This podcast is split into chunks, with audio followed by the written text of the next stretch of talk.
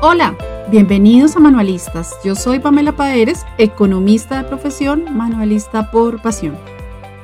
Y yo soy Ivonne, soy diseñadora y en las manualidades encuentro mi lugar feliz todos los días.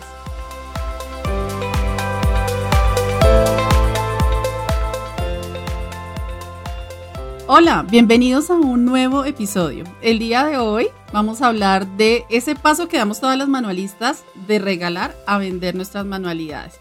Así que el día de hoy nuevamente estoy con Ivonchi. Hola. Hola chica, ¿cómo estás? Qué rico compartir de nuevo otra vez eh, un espacio más y seguiremos así. Por eso no queremos empezar el episodio sin contarles o pues sin contarles lo feliz que nos sentimos, ¿cierto chica? De la acogida que hemos tenido, las visualizaciones tanto en podcast como en, YouTube, ha sido súper chévere. Sí, sí, hemos, eh, eh, hemos eh, ido acompañando su... Mm, la, la, la, atención que nos han brindado, cuántas veces nos han, nos han escuchado y eso. Y bueno, no, el objetivo no es em, tener millones de seguidores ni nada de eso, pero obviamente nos alegra muchísimo ver que estamos, que estamos llegando a algunas personas que les pueda interesar este tema. Gracias. Sí, muchas gracias porque de todas maneras nosotras estamos muy, sabemos que es un proceso, sabemos que cada vez van a venir más manualistas a interesarse en este contenido, que obviamente es hecho para ustedes, y, pero es muy rico como ver la manera en la que va creciendo, que más personas se van interesando, los comentarios que nos van escribiendo. Es muy bonito porque nos han dicho que somos, hemos sido fuente de inspiración para inclusive empezar a, tomar el camino de, las manualidades como una posibilidad de emprendimiento. Se han animado varias chicas. Entonces yo creo que con eso cumplimos un objetivo muy especial y creo que, creo que, que ese es un aporte que estamos dando también con este espacio. Además que para nosotras, o no chica, que es también un desahogo súper rico, es una terapia deliciosa, pensar en nuestros negocios, compartir nuestros pensamientos. Entonces, es un gana y gana. Acordarnos de todo el camino que hemos recorrido, reflexionar y, valorar todo esto que, ha pasado en estos, en estos años. Es espectacular, genial. Sí, sí, sí. Y bueno, pues muchas gracias de nuevo. Esperamos que nos sigan comentando, que nos sigan compartiendo y que sigamos creciendo juntas en, esta, en, esta, mm, eh, en este grupo que, se está creando en esta comunidad tan bonita de manualistas. Bueno, pasemos al episodio, ¿te parece? Empecemos con el tema que me súper, súper encanta. Eh, seguramente si nos estás oyendo es porque en algún momento de tu vida de chiquito empezaste a sentir ese gusto por las manualidades, ese gusto por los colores.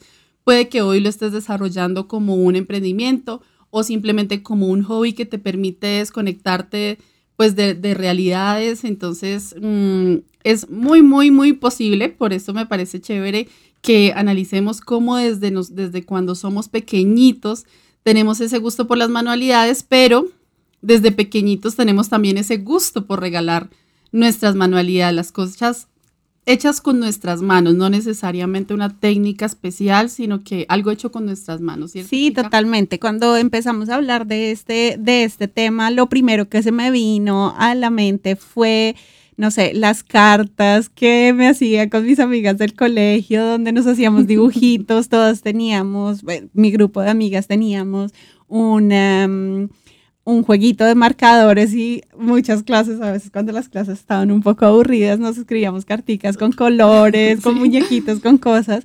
Em, y algunas de esas todavía las guardo. Entonces fue como mi primer recuerdo de ese contacto con las manualidades.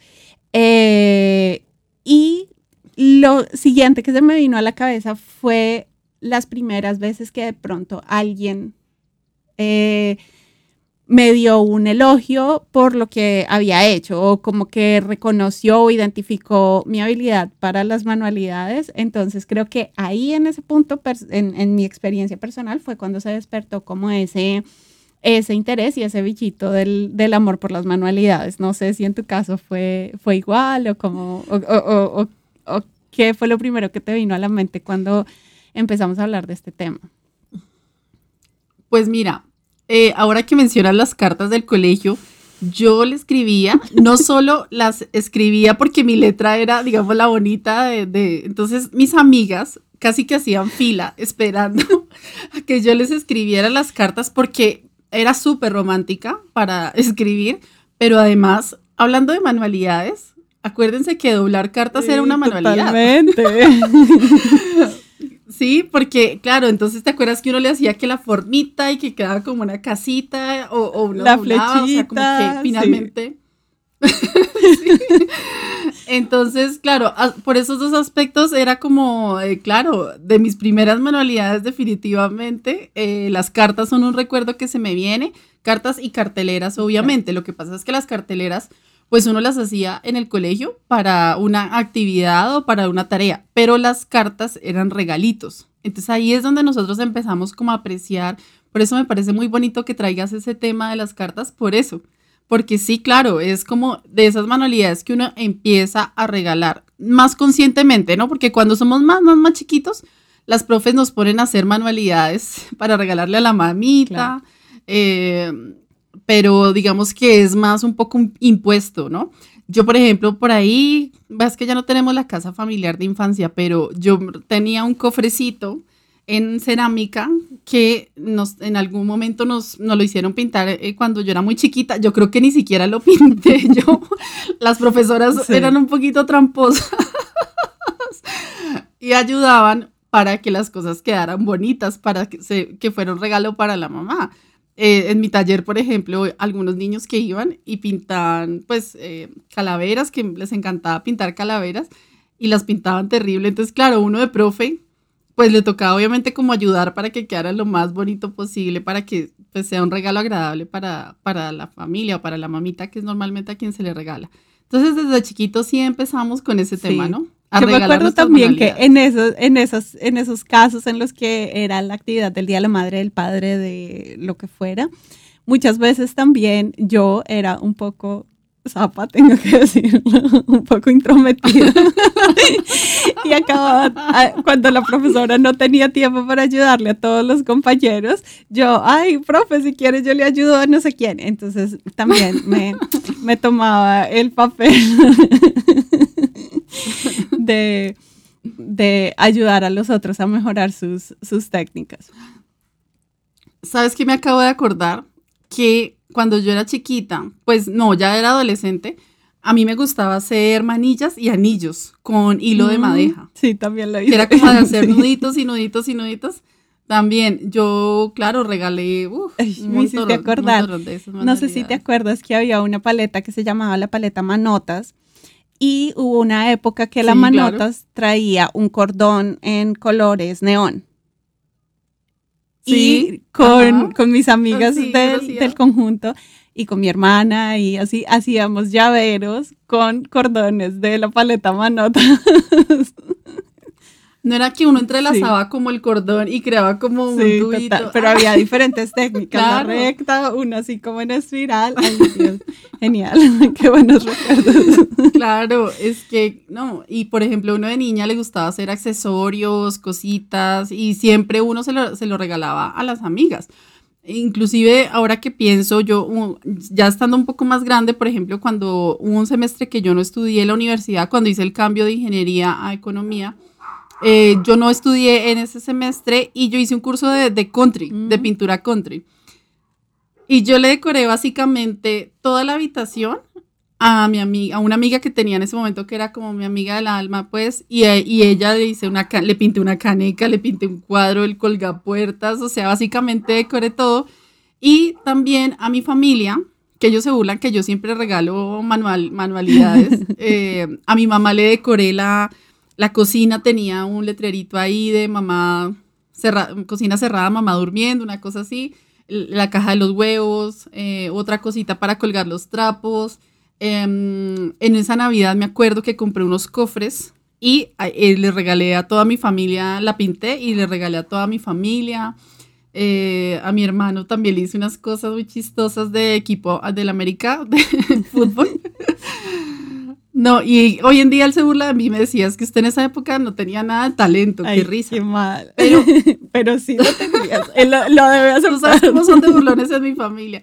Pero, o sea, a lo que voy es, es que siempre ha habido ese gusto, ese gusto, ese encanto por regalar cosas hechas con mis manos. O sea, eso sí, yo te puedo decir que desde mi infancia hasta, hasta ya, inclusive mi adultez, hasta hace muy poco tiempo, de hecho, cuando empezamos, que ya vamos a hablar de eso, eh, uno tiene como ese, esa, ese gusto, ¿no? Ese gusto que tenemos las manualistas, porque como nos gusta tanto lo que sale de nuestras manos, yo creo que ahí es donde uno dice, qué delicia regalar eh, cosas hechas con las manos. Sí. ¿Qué más experiencias tienes tú? ¿Qué más te acuerdas que has Me acuerdo de regalado? muchas cosas, pero sí me encantaba. Creo que mi fuerte en esa altura era hacer, hacer cartas, comprábamos las tarjetas de Timoteo y, y tratábamos de imitar la letra Ay. para ponerle la, la mm, eh, para marcar el sobre, para ponerle el nombre a la tarjeta, obviamente.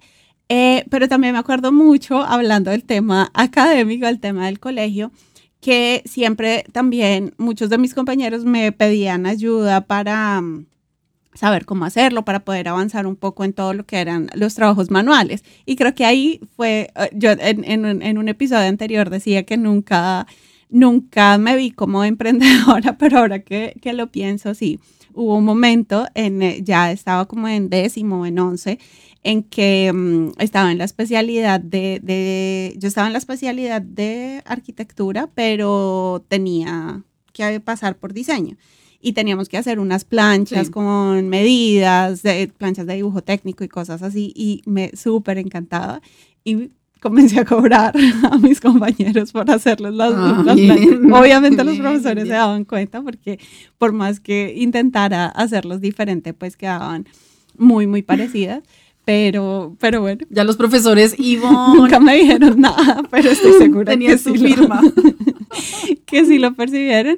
Y bueno, ahí, ahí empecé a, a ganar algún, algún dinero con eso y a perfeccionar mis técnicas. Ah, sí. Es que precisamente a eso iba. Cuando uno regala, básicamente, o sea, no es algo malo, ¿no? Porque uno dice, no, es que pierde, porque entonces no le da el valor. No, tiene mucho valor, o sea, en su momento tiene mucho valor. Primero por un tema personal, ¿no? Un tema que a nosotros nos gusta regalar porque eh, es rica la sensación, eh, tú disfrutas hacerlo y qué mejor que alguien le dé como un uso y no se vuelva como acumular, acumular, acumular eh, manualidades hechas por uno, sino que realmente vayan a tener un uso y qué mejor que un regalo, además porque uno se ahorra plata comprando. Uno va a ir a un centro comercial y jamás va a encontrar algo que tenga ese sentido, ese, esa emotividad, ese sentimiento que hay detrás de algo hecho con las manos, pero además al regalar nosotros también probamos técnicas, también probamos cositas. Por ejemplo, como me pasó a mí cuando les cuento que yo pintaba country y ese no es mi talento, o sea, pintar no es mi talento. Yo hago algunas cosas con pintura como les contaba, pero definitivamente no era mi fuerte, pero yo lo disfrutaba porque recuerdo mucho lo rico que la pasaba, pero sí, no era mi no era mi técnica en la que yo realmente era talentosa, pero lo probé. Entonces, cuando uno va haciendo regalitos, va perfeccionando, va, va conociéndose también, ¿no? Y si tú ya encuentras ese talento y tú dices, uy, esta es la técnica que me fascina y la que considero que tengo talento, regalar nos permite también ir eh, mejorando, porque la práctica hace al maestro y qué mejor, o sea, manualidades sí que aplica esa frase. Sí, ¿Sí o no? Entonces, ahí simplemente tú, tú mejoras la práctica, pruebas, eh, identificas, es un, es un descubrir también y aparte haces felices a tus seres queridos. ¿no? Totalmente. Sí, eh, Así es.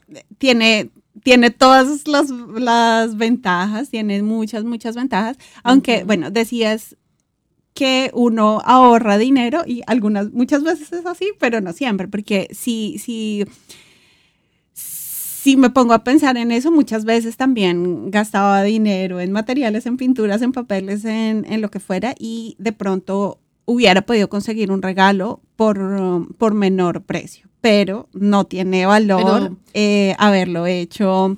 O sea, no siempre es, es eh, más económico, eh, sin hablar del tiempo, pero bueno, eso no es el, no es el tema en ese momento. Sí. Pero, mm, pero sí, el valor que tiene ese, ese empeño que le ponemos es invaluable, absolutamente. Pero sabes qué? Yo lo decía más porque precisamente me acuerdo de esa Navidad que le regalé a toda mi ah, familia. Yo no tenía un peso porque yo obviamente era estudiante, tenía sueldo de estudiante y yo ya tenía materiales. O sea, no, es decir, ya tengo, si tú tienes materiales y ya tienes todas las cositas ahí, pues yo me acuerdo que me fui para la 53 en Bogotá y me compré los cofrecitos, las cajas de todo que quedaba cerca de mi universidad, entonces me fui caminando, conseguí eso. Claramente si yo me hubiera puesto a comprarle un regalo a cada miembro de mi familia, me hubiera salido 100 mil veces más costoso.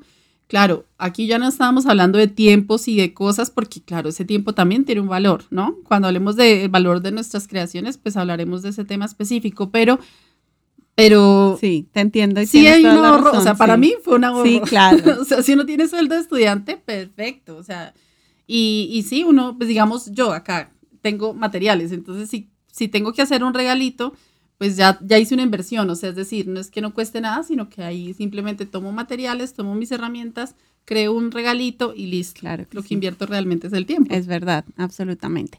Y otra cosa que, me hizo pensar toda esta discusión sobre nuestra adolescencia y las manualidades es que se empieza, no, sé si en tu caso fue igual, pero se empieza a volver parte de tu personalidad. ¿no? O sea, yo creo que la mayoría de las personas que, que, me conocen desde esa época del colegio y eso, eh, me pueden identificar como una persona que tiene habilidad y gusto por las, por las manualidades. Entonces creo que, creo que ese punto, el, eh, empezar a recibir elogios o a, que te empiecen a identificar como una persona con esa habilidad, y habilidad también eh, tiene un, un, efecto profundo y un efecto súper positivo en muchos casos para para este futuro, para el punto donde estamos, donde estamos ahora, creo yo. Sin embargo, para quien no es así, pues no es tarde, en ningún momento, ningún momento es tarde para eh, descubrir o, empezar a desarrollar esas habilidades, ¿no? Digamos que no, no, no quiero pasar la idea de que es un talento innato y si no lo tienes desde pequeño no, no vas a poder ser manualista porque obviamente ejemplos eh, sobran de, personas que nunca habían tocado un, papel y una pintura y, son muy buenos pintores, por ejemplo. Entonces, sí, es solo una, una, experiencia. Así es, es que, eh, por ejemplo, ahora que tú dices eso, eh, me, me recuerdas que, por ejemplo, una de mis amigas, que de hecho nos va a acompañar en un episodio pronto, ella, desde chiquita, que es mi amiga que tengo desde preescolar, ella me decía, yo siempre pensé que tú ibas a ser diseñadora, Pamela. O sea, en el colegio tú eras como súper talentosa, eh, así, eran las que hacías las cartas, las eh, carteleras, eh, siempre fuiste muy buena con las manualidades. ¿Tú por qué nunca te fuiste por ese camino, no? Bueno, ya hablamos del tema de, la escogencia de la carrera, pero lo que tú dices, uno sí, la gente ya lo va viendo con cierta habilidad y con cierta creatividad y uno mismo es el que muchas veces eh, tiene muchos o miedos o prejuicios o lo que ya hablamos, entonces eh, uno, uno a veces se, se despista del camino, ¿no? Pero lo que tú dices es verdad. Nosotros podemos empezar una técnica por distracción, lo que sea, pero sí las personas son las que pueden inclusive generarle a uno ese gusanito de, oye, y si vendes eso que tienes, eso, eso que haces es muy bonito, ¿y por qué no lo vendes? ¿O no? Yo creo que muchas, muchas decimos, lo hacemos por hobby, por lo que sea, pero de pronto o alguien puede ser el que le genera a uno ese, esa lucecita, ese, que ese gusanito, como digo, que le diga a uno, oye, ¿y si lo vendes? Sí, o... ¿Cierto? Y si lo o en el mejor de los casos te dice, oye, yo quiero que me hagas uno para regalarle a, mi hermana, a mi mamá, eh, ¿cuánto me cobras? O bueno, ese es, es un, un excelente eh, inicio para ese camino de pasar de regalar a vender. Así es. O también puede uno mismo decir, bueno, a mí me gusta mucho lo que hago y simplemente pues voy a, dedicarme a esto, me gusta y, me quedan bonitos y tener como uno mismo tomar esa decisión. Lo que pasa es que yo creo que es un poquito menos frecuente porque cuando nosotros, eh, digamos, ya lo, ya lo empezamos a ver como bueno, ya descubrimos que tenemos un cierto talento, nos gusta hacer algo, nos entretenemos, pero puede que empecemos a sentir de pronto algún algún temor, algún eh, vienen como los el tema de los miedos, ¿no? No digo que ocurra en todos los casos, porque obviamente hay gente que es súper segura de sus cosas y pero habemos muchos que sí sí tenemos que enfrentar los miedos que vienen acá, ¿no? Entonces viene como ese miedo, por ejemplo, a cobrar porque nos da mucha pena. O sea, nosotros, claro, empezamos regalando porque entonces hay que para las hermanas o la, la tía, el abuelito, la mamá, entonces nosotros todo lo queremos compartir porque nos parece lindo. Pero ya cobrar, ya que digamos alguien te diga, ay, ¿por qué no me haces una? Con lo que tú cuentas, lo que el ejemplo que tú acabas de dar, ¿por qué no me haces uno? Eh, cóbrame, ¿cuánto me cobras? Y ahí empieza a sentir uno como la ansiedad. Sí, y muchas veces uno no es capaz de hacerlo. Uno dice, no, no, no, no, no, no te, ¿cómo te voy a cobrar? Eres mi amiga, no sé qué. Eh, y créeme que en mi caso todavía me pasa, todavía me pasa que em, algunas veces no soy, no soy capaz de cobrar, a pesar de que las personas saben que ya tengo un negocio y esto.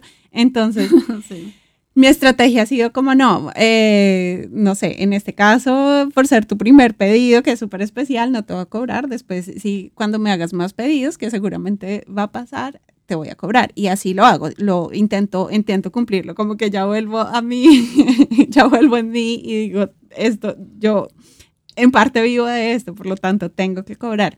Mm, pero sí, lo que dices es verdad, ese miedo, por más quizás habrá personas más seguras que no pasen por ese miedo, pero, pero sí, es, es normal que con el pasar de los años, si uno siga teniendo esos miedos y más, más adelante les vamos a dar unos, les vamos a ir dando unos tipsitos de qué podemos hacer con esos, con esos miedos. Sí, bueno, hay otro miedo que también nos pasa y es que ya verlo como un emprendimiento, lo que decíamos, ¿no? Entonces ya viene todo el tema de de la sociedad, de cómo nos vamos a ver. Por ejemplo, en mi caso, que, me dedico 100% a la costura, es como, bueno, eh, la gente me va a ver como costurera, como que, mm, digamos que no estoy diciendo que yo sienta ese temor, ¿cierto? O que yo tenga ese miedo, porque hoy en día yo me siento súper, súper, súper orgullosa de ser lo que soy, pero sí existen esos miedos. Y, y, yo creo que algo que tenemos que tener en cuenta, sí o no, y Bonchi, es que los miedos no debemos eh, intentar quitarlos de nuestra vida porque los miedos están ahí, ¿sí? El miedo a la sociedad, el miedo a cobrar, todos esos miedos de los que estamos hablando siempre van a permanecer con nosotros. Lo que pasa es que nosotros tenemos que aprender a convivir con esos miedos. Sí, ¿cierto? Esos miedos van a aparecer ahí paulatinamente, vienen, aparecen y se vuelven y se van. Sí, el tema de los miedos es, es inherente al, al ser humano, o sea, no hay nada que hacer, el miedo Forma eh, parte de nuestra personalidad. Sí, forma parte de nuestro ADN, de hecho, y, está ahí para ayudarnos a sobrevivir. Em, las reacciones típicas al miedo son o congelarse o el miedo le da a uno un impulso para cambiar la situación, o sea, eh, y es eso lo que, lo que queremos empezar a, transmitir, como eh, no siempre el miedo es nos debe impulsar a, mm, ¿cómo decirlo? O sea, no, no siempre es, eh, es podemos tornarlo en algo positivo, ¿sí? Muchas veces sí debemos parar, hacer una pausa, pensar y eh, reevaluar el, el, camino, pero muchas veces esos miedos sí nos pueden ayudar a, a, a, decir como, bueno, tengo este miedo, no es malo, voy a hacer lo posible por sobrepasarlo voy a ser capaz de cobrar, por ejemplo, eh, que es un miedo pequeño. Em, y cuando lo logramos, vamos a sentirnos mucho más orgullosas y vamos a ver que está, está bien, que fue bueno, que fue importante sentir ese miedo y que solo, o sea, que en ese caso nos puede traer beneficios.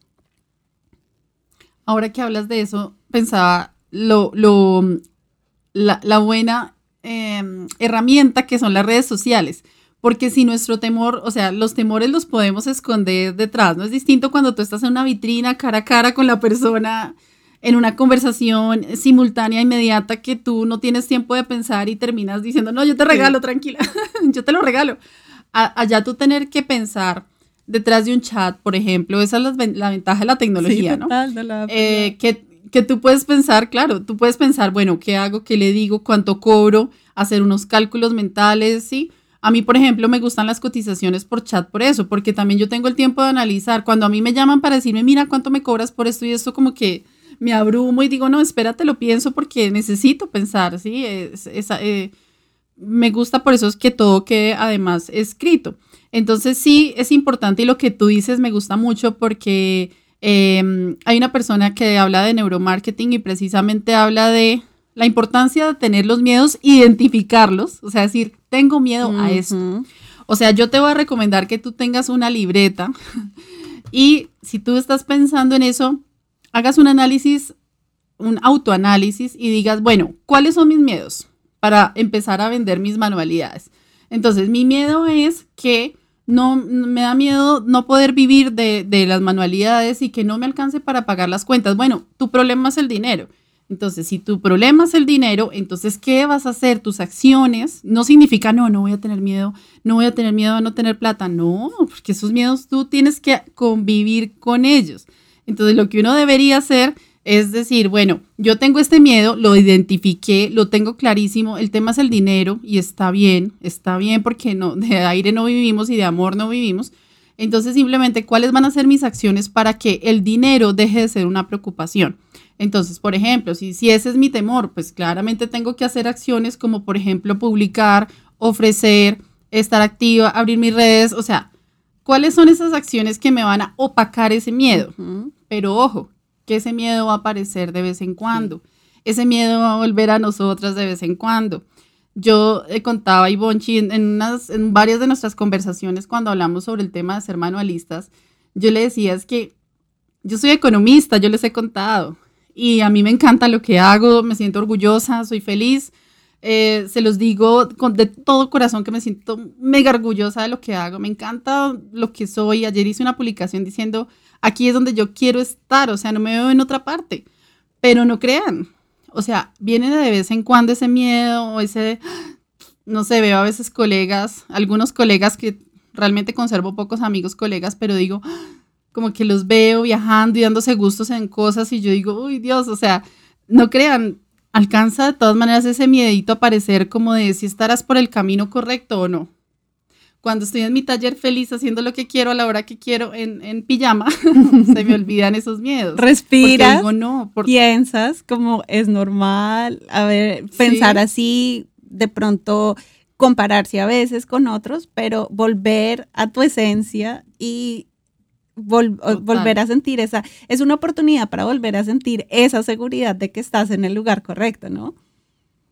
Totalmente, o sea, yo como que me vienen unos, temas ahí, digo, y inmediatamente me acuerdo lo que significa tener un empleo, digamos, en mi carrera, me imagino como en una ventanilla en un banco, no sé, alguna cosa, y con, teniendo jefes, teniendo, teniendo que arreglarme, entaconarme, maquillarme, y digo, uy, no, ahí se me pasa. O sea, así es como el meme, se me pasa totalmente. Entonces sí, o sea, realmente esos son miedos con los que uno tiene que convivir. Otro miedo, por ejemplo, súper importante que nos pasa a las manualistas cuando estamos tomando esa decisión de empezar a vender, es decir, ¿será que si hay, si hay alguien que tiene la disposición a pagar por esto que yo hago? Muchas veces nosotros decimos, bueno, para mí es bonito, para mi familia es bonito y posiblemente me lo dicen porque son mi familia, ¿cierto? Y porque son, y no son capaces de decirme la verdad o algo así. Cuando uno hace un sondeo con las personas cercanas, muy posiblemente nadie va a ser tan honesto contigo decirte, no, mira, yo no, yo por eso te pago cinco pesos, ¿sí? Entonces uno tiene como ese temor de cuánto realmente las personas están dispuestas a pagar. En la teoría, cuando yo hablo de fijación de precios, que también hablaremos de fijación de precios, uno de los temas importantes es la disposición a pagar de los demás. Cuando uno está regalando, uno no sabe cuál es la disposición a pagar. Y no quiere, disculpa que, interrumpa, no quiere decir que no la tengan, sino que no, no, tenemos información para saber si, si la tienen o no. Exacto. Entonces es ese miedo de saber, bueno, yo lo hago, sí, lo regalo, pero ¿será que sí? ¿Será que la gente sí está dispuesta a pagar por eso? Y claro, como uno está en un proceso de aprendizaje, pues al comienzo las cosas no son tan bonitas, o sea, o, pues O sea, uno sabe que puede mejorarlas, pero, pero, pero entonces mm, viene aún más esa inseguridad, ¿no? De será que, pues si yo hasta ahora estoy aprendiendo, ¿será que alguien sí me compraría? Y nosotras se los decimos hoy, hoy, 29 eh, de octubre, que la gente sí paga por las cosas, así tú estés aprendiendo. Y yo los hemos demostrado en nuestros primeros productos que a veces no necesitas tener un, un producto Mm, perfecto, con la mejor, lo mejor y que más yo. No necesitas esperar a hacer, a tener tu producto perfecto, perfecto para que te lances a venderlo. Absolutamente de acuerdo. es, y, y ese es uno de los miedos que yo pienso que es más importante empezar a, a, mm, a intentar sobrepasar, porque sí es importante ofrecer un producto de calidad, obviamente, pero claro eventualmente con la experiencia nuestra técnica va a mejorar y la calidad de nuestros productos van a ser mejores y no podemos, o sea, solo empezando hoy a hacerlo, vamos a poder llegar a ese, a un punto donde sea aún mejor.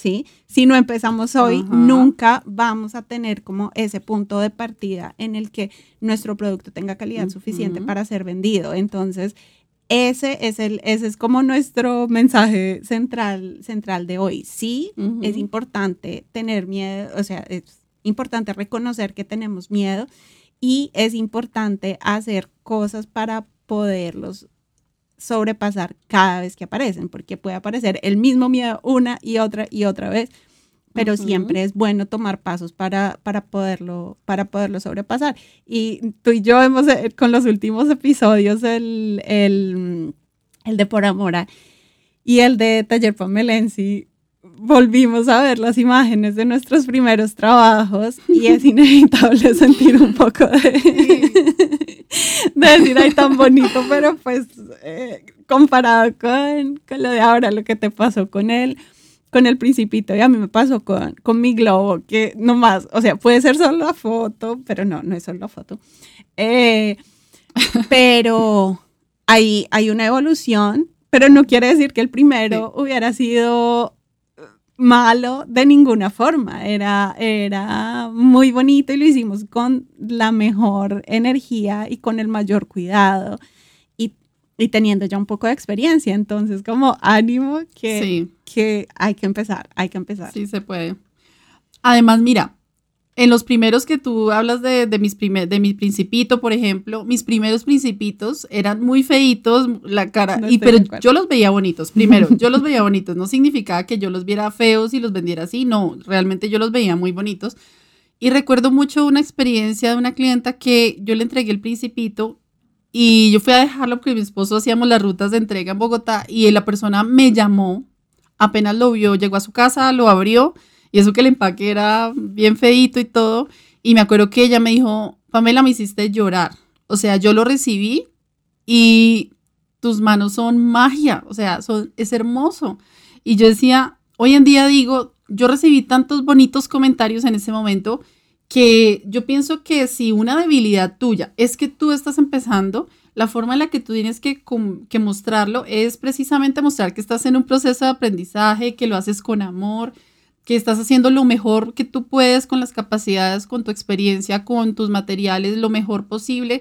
Yo pienso que si tú lo vendes de esa manera, las personas no se van a fijar necesariamente en que el muñeco sea perfecto, divino, con una técnica perfecta, súper pulido como tú dices, tenemos que procurar que cada cosita que hagamos la hagamos lo mejor posible, siempre buscando mejorar. Hoy en día yo siento que tengo mucho que mejorar en mi técnica y cada vez siento que me va a ir quedando mejores.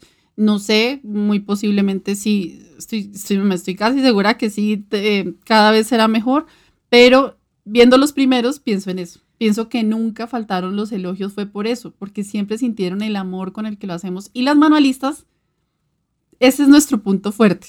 Y si nosotras debemos enfocarnos en eso cuando, cuando queramos vender o no. Sí, sí, yo creo que una cosa que nos identifica 100% como manualistas es, es el empeño que le ponemos a lo que, a lo que hacemos. Totalmente. O sea, creo que tanto tú como yo, como muchas personas que que hemos conocido, siempre nos esmeramos muchísimo por em, porque quede, porque quede lo mejor posible y, y realmente en ese momento no lo hubiéramos podido hacer mejor. Es posible que en ese momento no sea de la calidad suficiente para alguna persona, pero para otra sí, ¿sí? Y también, o sea, las personas tienen una forma de, de valorar nuestro trabajo diferente. O sea, no podemos, debemos permitir que los clientes juzguen en el buen sentido de la palabra, nuestro trabajo. Si ellos están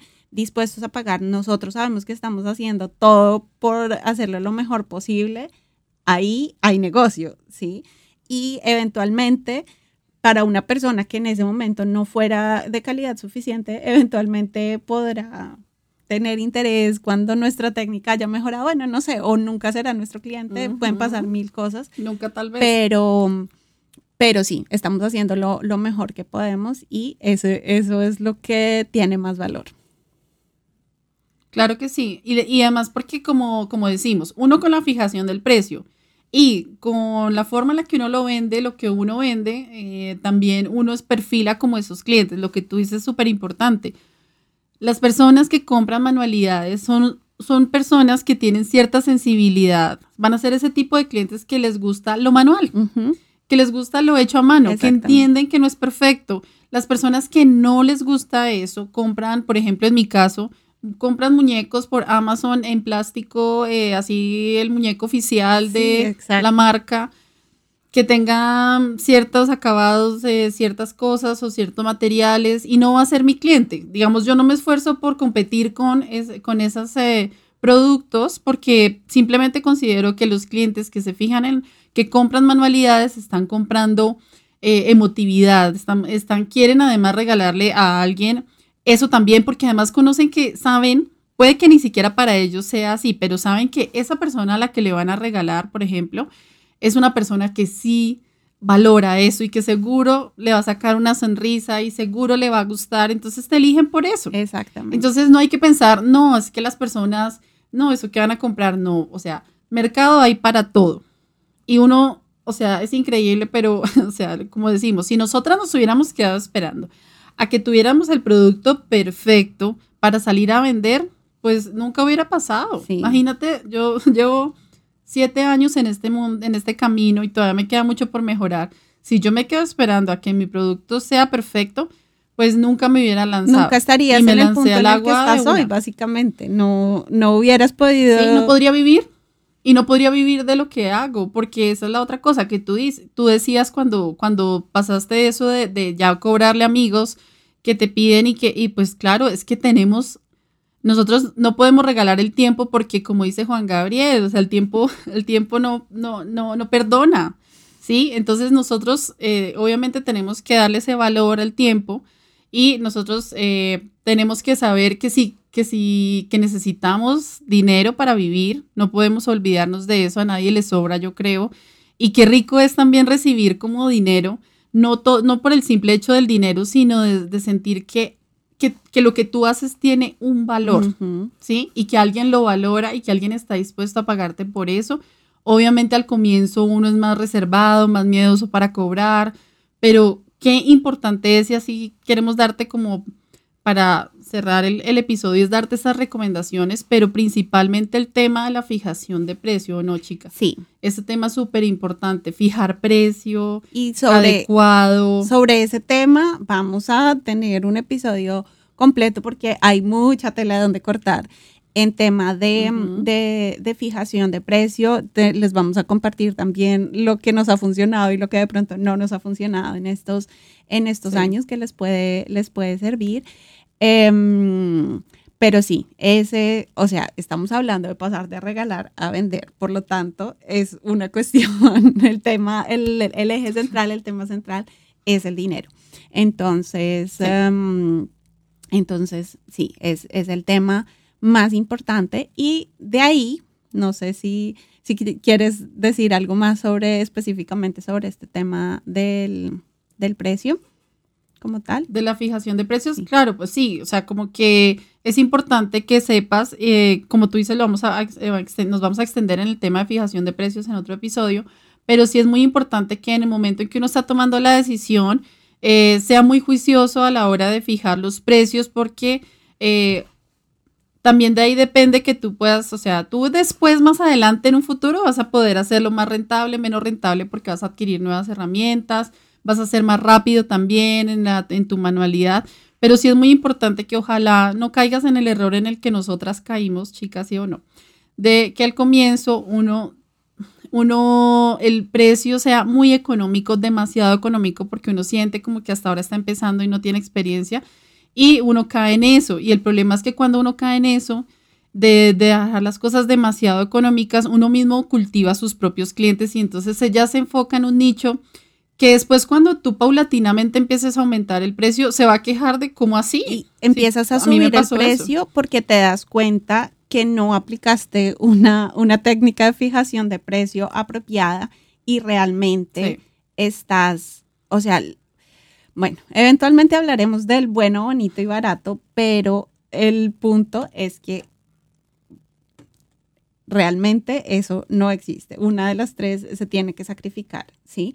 Si queremos, um, eh, o sea, o nos demoramos más tiempo o tenemos que cobrar más o entonces la calidad no es la mejor. Entonces, em, sí es importante tener, tener una idea de, cómo fijar el precio y no siempre, no irnos siempre por el mínimo precio que podemos cobrar o, cobrar solo el valor de los materiales, porque no es rentable. Ni multiplicarlo por cuatro, por favor, no multipliques el valor de tus materiales por cuatro. O sea, voy a demandar a las personas que siguen insistiendo en que esa es la forma de fijar los precios, por Dios.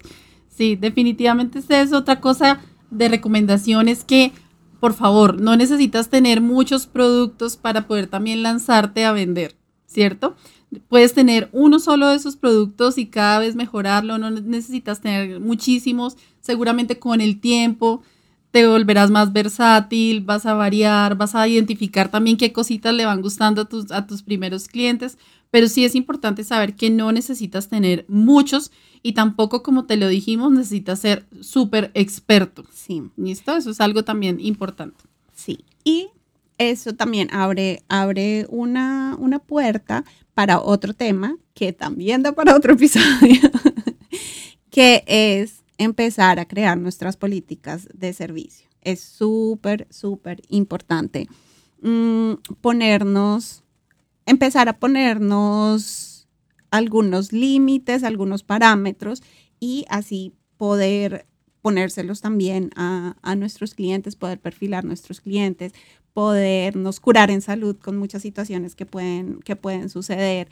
Entonces, em, e, esta política, en, mi caso personalmente, está alineada con mis principios, ¿sí? Con mis principios como persona. Entonces, es, ese es el punto de partida, lo que es importante para nosotros, eh, lo que consideramos que es eh, el límite, los límites de, del respeto, de, bueno, de muchas cosas que ya, que ya les contaremos, pero es muy importante mantener una consistencia en la forma como nos comunicamos, cómo interactuamos con nuestros clientes. ¿Qué opinas, chica?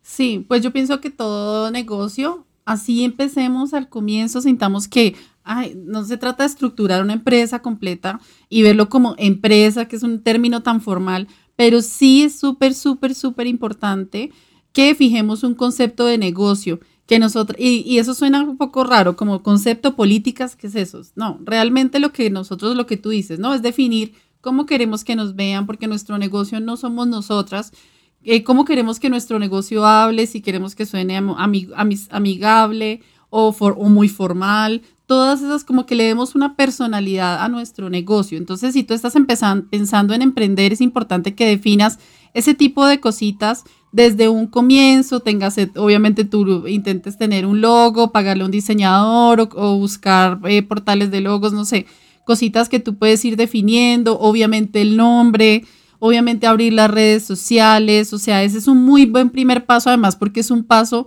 si no es gratis, es muy económico y ese, ese, esa importancia que tú le des, pero que siempre vayas definiendo desde un comienzo lo que tú dices, los límites, porque a mí me pasó y por favor no caigan en eso, uno muchas veces es muy laxo como que no, si quieres págame contra entrega.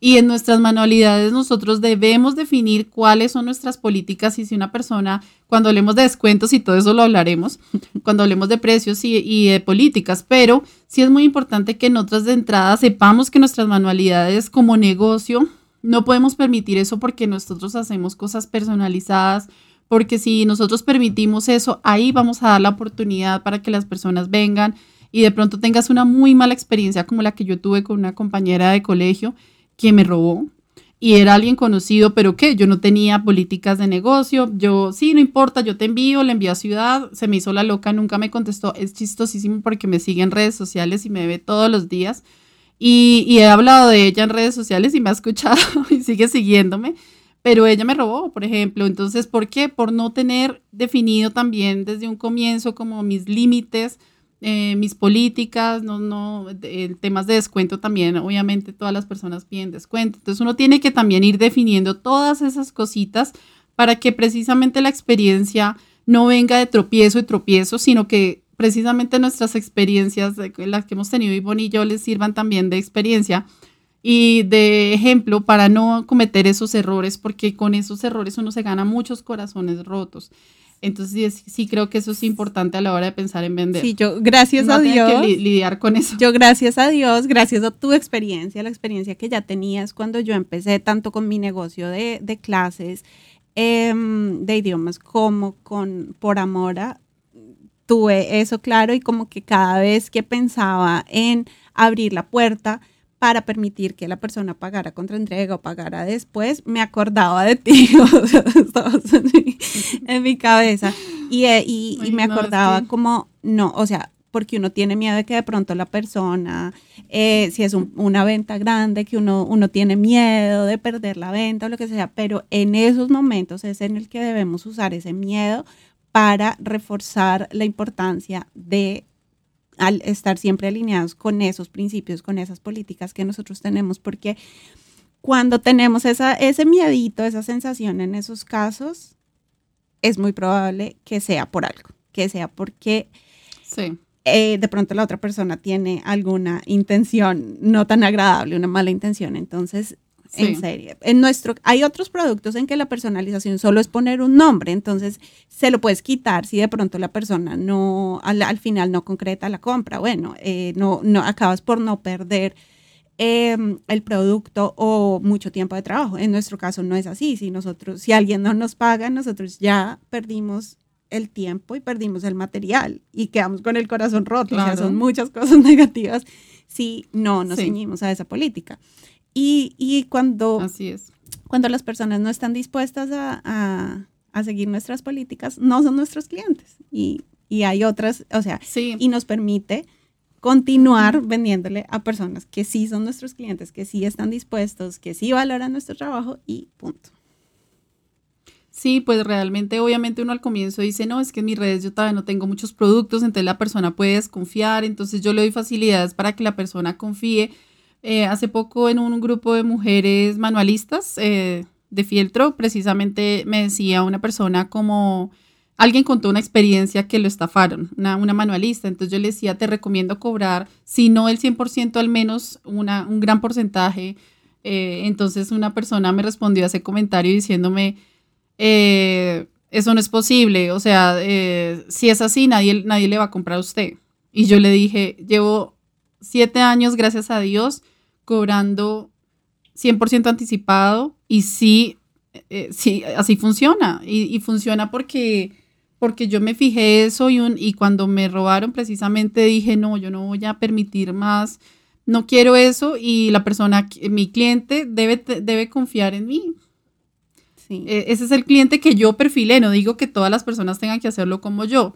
Por mi personalidad y por mi forma de ser y por mi tipo de trabajo, así me funciona, eso es lo que yo quiero, así lo alimento y gracias a Dios de eso vivo. Entonces mira que sí es posible. Sí, yo también. sí debe haber uno tener adelanto. Inclusive tengo clientes que son clientes súper queridas, que ya digamos son, son amigas, que me buscan para muchas cosas, pero ya está clarísimo que deben pagar por adelantado. O sea, lo máximo que yo hago es hacer con esas personas es hacerles de pronto el boceto antes de que paguen, que con un cliente nuevo, un cliente mm, sin, con el que no tenga experiencia, no lo hago.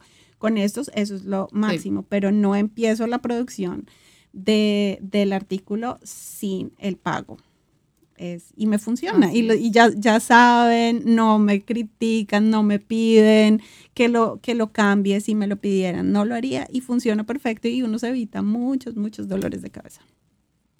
Exacto. Entonces, a la hora de empezar a pensar en un negocio, todas esas cositas que iremos ampliando más adelante, igual son cositas que queremos decirles ahorita y dejarles el mensaje que sí se puede, sí podemos vivir de esto, sí lo podemos volver rentable sí puede ser una opción de vida, no te dé miedo, si te gustan las manualidades, hazlo, hazlo bien desde un comienzo, siempre con buenos principios, siempre pensando en el principio principal, importantísimo de servicio al cliente, que ojo que servicio al cliente, o sea, tú puedes hacer cosas hermosísimas, las manualidades te pueden quedar divinas, pero si tú no ofreces un buen servicio, pues ahí va a llegar.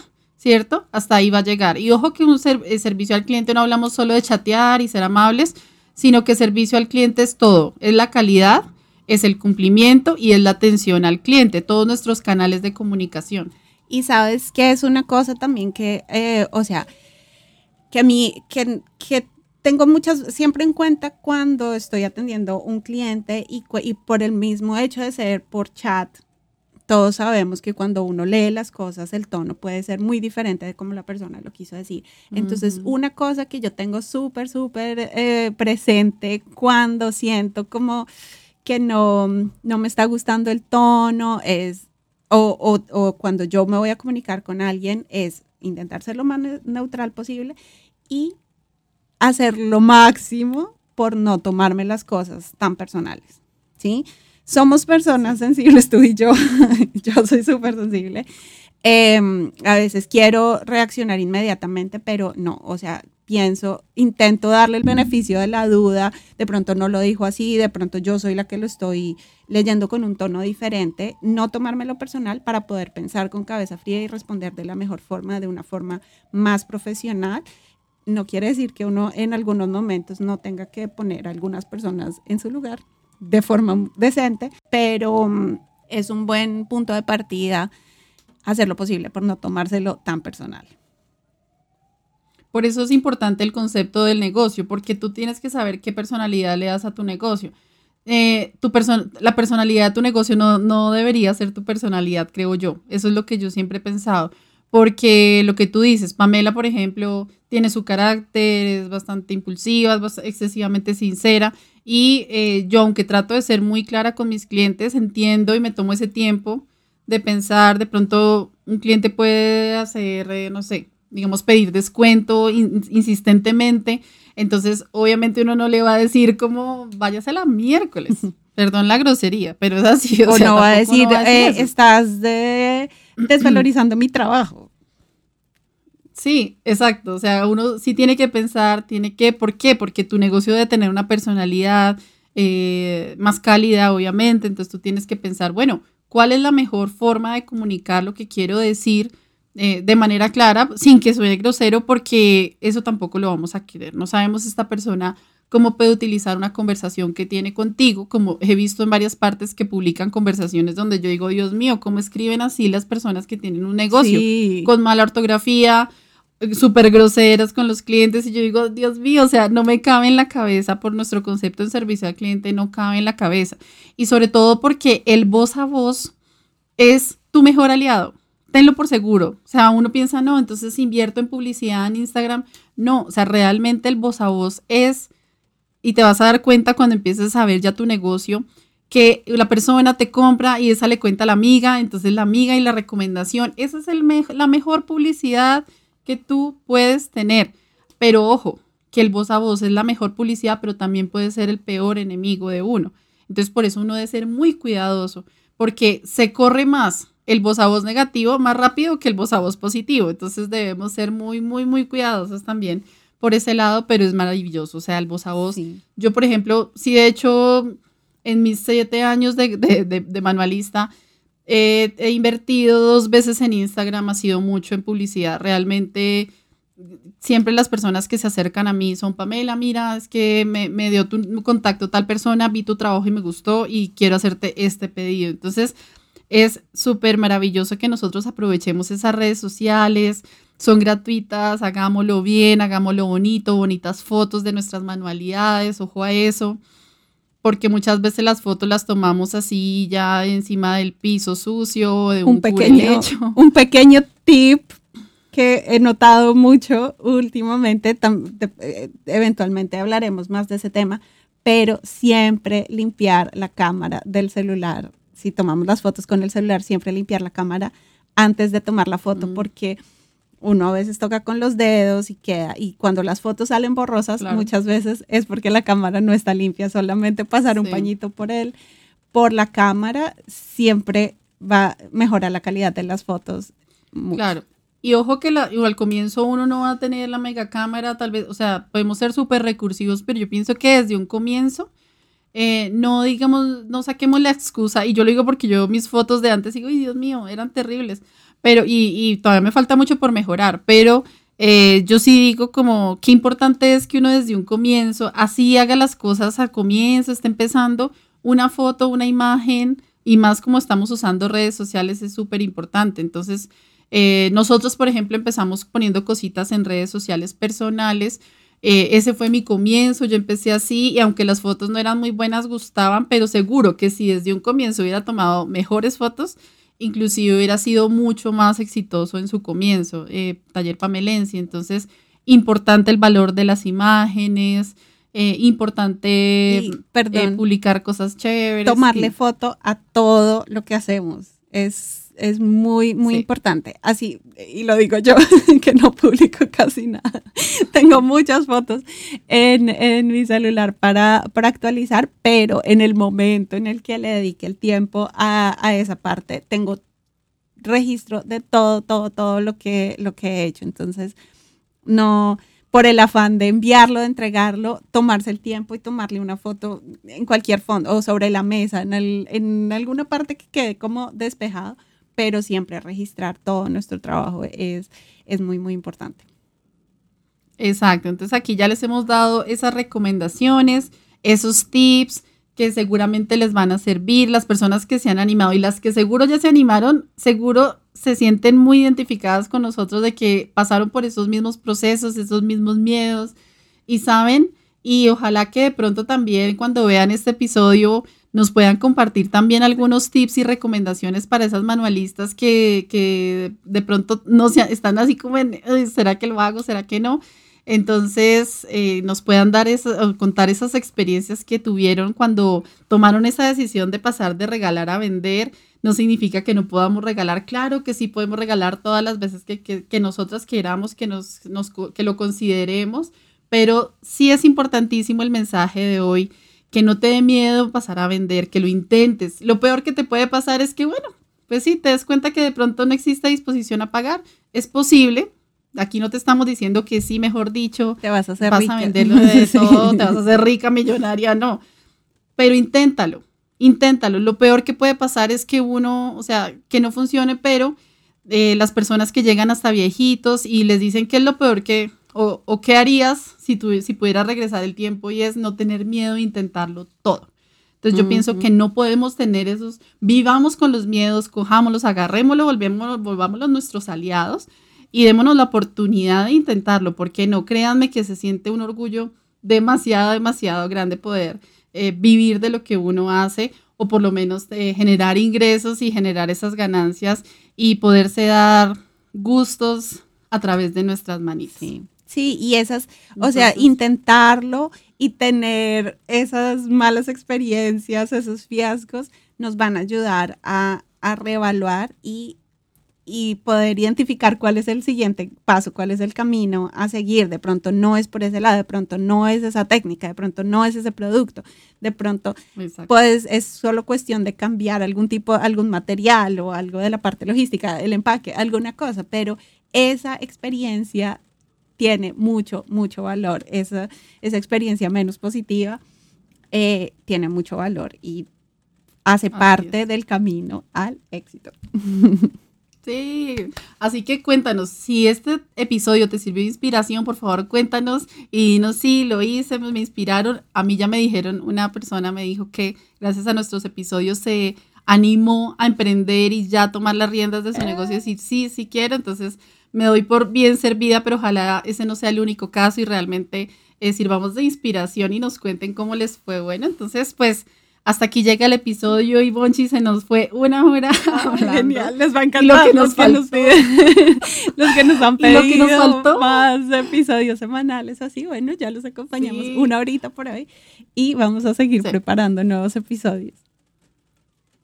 Así es, entonces bueno, pues de nuevo, pues gracias, gracias por estar aquí, gracias Ivonchi, por también por, eh, porque tengamos este espacio las dos y saquemos este tiempo para para compartir pensamientos. Y nada, recuerden suscribirse, compartir, comentarnos todo lo que quieran, envíenos sus videitos para que los estemos compartiendo en este espacio. Muchas, Les mando un abrazo enorme. Muchas gracias por acompañarnos, gracias a ti Pam. Por, porque sí, está, eh, me encanta seguir compartiendo este espacio. Eh, podríamos quedarnos aquí muchas horas, pero los esperamos en nuestro siguiente episodio. Un abrazo. Chao, gracias.